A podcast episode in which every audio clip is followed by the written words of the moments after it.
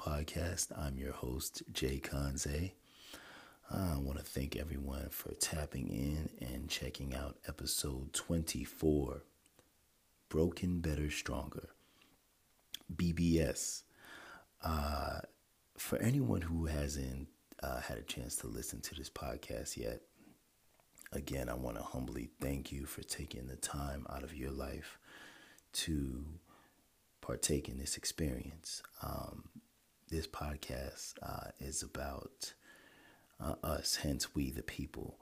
Um, basically just an exploration of understanding ourselves better through our associations and perceptions with our relationships, with finances, family, religion, romance, friendships, career, uh, education, all these things.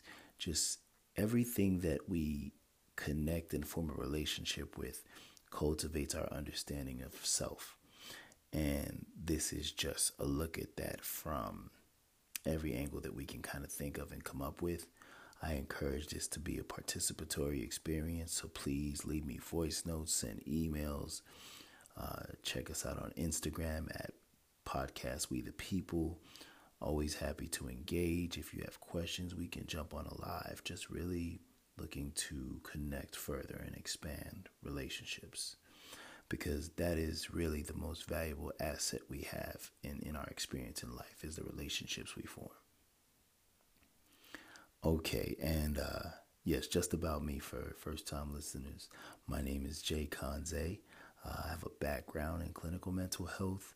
I am a clinical research consultant, uh, and I also have a background in executive staffing and career development. But yes, we're here. Broken, Better, Stronger, episode twenty-four. Uh, oftentimes, we try to really navigate life in a way to mitigate risk or avoid, you know, some really painful or nasty things because they're difficult to recover from. Uh, you know, that's kind of a good way to manage life. But if you really want to experience life to its fullest, I- I'm a firm believer that you really have to be willing to to take risks and to put ourselves in spaces where we may experience harm, hurt, or discomfort. And those situations where we take the risk of being broken, oftentimes when it actually occurs, those serve as catalysts that propel us forward on our journey, oftentimes at a faster rate. And it's by no means easy. Um, it's it's not for the faint at heart. But if you really want to fulfill your experience on on this plane of existence, you have to be willing to go, not just go there, but you have to be open to going everywhere. Uh, because this is very much a, a journey, adventure, um, and I won't lie, it can be wrought with peril, but it can cultivate some of the most beautiful things that not just for ourselves, but serve as nourishment to those around us and in our circles. So diving into this, I want to break this up into three parts: broken, better, and stronger. I think it only makes sense for us to start with one of the most critical elements, broken, brokenness. Um, we could approach this from a definition standpoint. I like to do that because that really gives context to what we're speaking about. All right. Broken, having been fractured or damaged and no longer in one piece or working order. Uh, Now, if we want to use it in terms of a person, having given up all hope, despairing, he went to his grave a broken man. So uh, being broken is is one of the, for whatever reason. Now, first and foremost, it could be loss of life, love, whatever it is. That situation or those set of circumstances that really damage us and ha- have us feeling like we're in no longer in working order, or giving up all hope, despair. Uh, these are tough times. These provide a critical challenge. Uh, what I like to make this akin to. It's like passing through a crucible.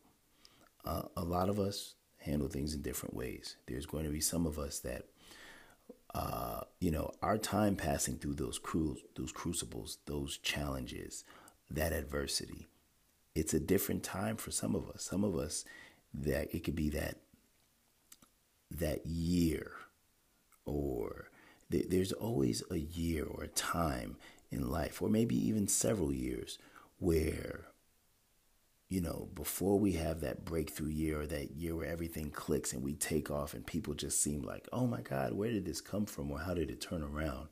We usually had, uh, it's usually preceded by either a year or a time or several years of intense difficulty. And an important thing to remember when we're passing through these crucibles, going through this time of brokenness, is that one, it is okay and wholly normal to feel like this, but also the to be aware a little bit of the of the danger of it, because that brokenness takes a t- it's like taking away your windshield. It's your ability to see beyond that storm, and I think that's why it's so difficult to keep going, because that's a fundamental thing. Okay, uh, you know, you're playing a sport. It's like, you know, I'm right here, but you see where the goal is.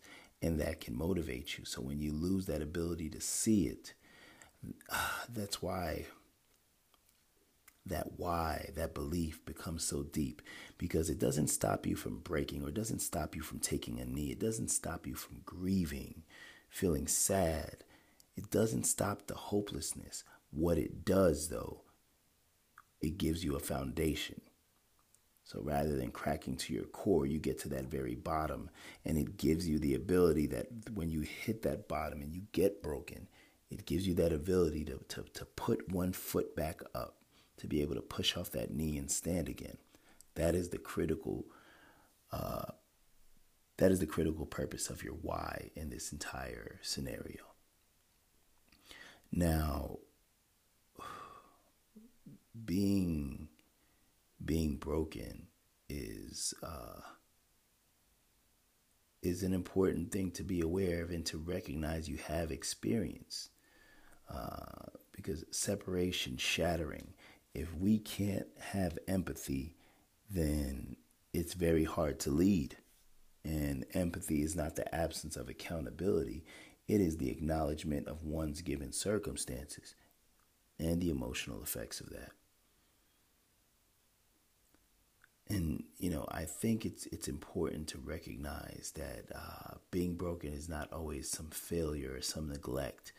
Um, something we do as people, we can wildly try to maneuver over, under, and around adversity. But there are just times where it is providence. When the universe is sending that tornado directly in your path to uh, awaken or align your higher self to a purpose, your most disciplined efforts at avoiding this are futile. You're like a kite dancing in a hurricane. And saying that, I think it's really important to to realize that when we get to that broken point, it's very easy for us to stop and just like, damn, like, maybe I wasn't supposed to doing supposed to be doing this. Maybe I did something wrong. Maybe I should be doing something completely different. What what I've come to experience, um, not from my just my own experiences, from that of others, is that oftentimes we may get to this broken point, and it's not because we were doing something wrong. It's because it's in line with the future. And anything like poverty, difficulty, loss, heartbreak, they blind us from the future because that's what gives us perspective, as I said.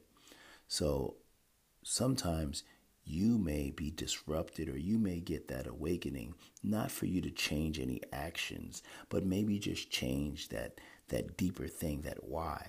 Like, I want to create a company to um, make sure my children don't have to work again. And, you know, you may experience something that disrupts that, and you're like, maybe I shouldn't have, was I asking for too much? Or maybe it's, hey, dream bigger. I want to create a company where many people's families don't have to work in fifty years. Or I want to create a company that makes people feel like they don't have to come to work. You know, so it, it, it's very critical to understand. Uh, sometimes when you hit the wall, it's not always a sign that you should back up. It's a sign that you felt that hit because you were running at the wall with a different momentum or a different level of understanding. Sometimes we don't need to change what we're doing at all, but just what we're thinking and how we feel about it. So I think that's critically important. Understanding that intention can greatly influence perspective, even if the action looks rudimentarily the same to the outside observer. So that's something critical.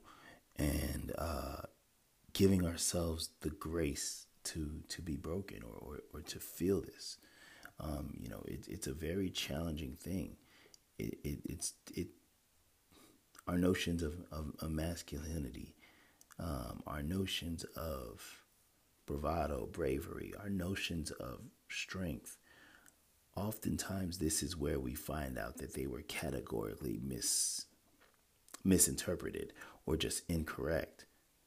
Because when you're in that pain, someone telling you to suck it up doesn't really, doesn't really fix anything.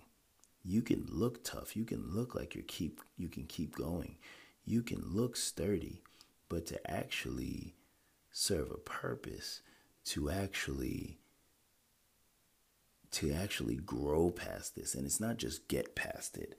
Everyone always talks about getting past something, but if you get past the situation, that's always just going to happen by default, by maybe not dying. So it's not enough to get past it. You have to grow past it. What that is is a mental evolution of that perspective, because every moment of brokenness, um, while we're tasked with the intense burden of navigating all of the hard emotions that come with it, all of the difficulty, all the sense of despair, while we're tasked with that, the gift is, if we're present, if we recognize what took place, we get to grow. Because oftentimes being broken, that moment where we experience it, that collapse, it'll feel like punishment. And I'm here to tell you right now, that's not what it is. Punishment is a consequent, a reprimand for a past decision or action. What you're actually experiencing are challenges. Challenges can be the same circumstance, the same difficulty, but the purpose of that challenge is to build tools to overcome it. So if you overcome a challenge, that means you've been tested. And if you've passed a test, then that's pretty much it.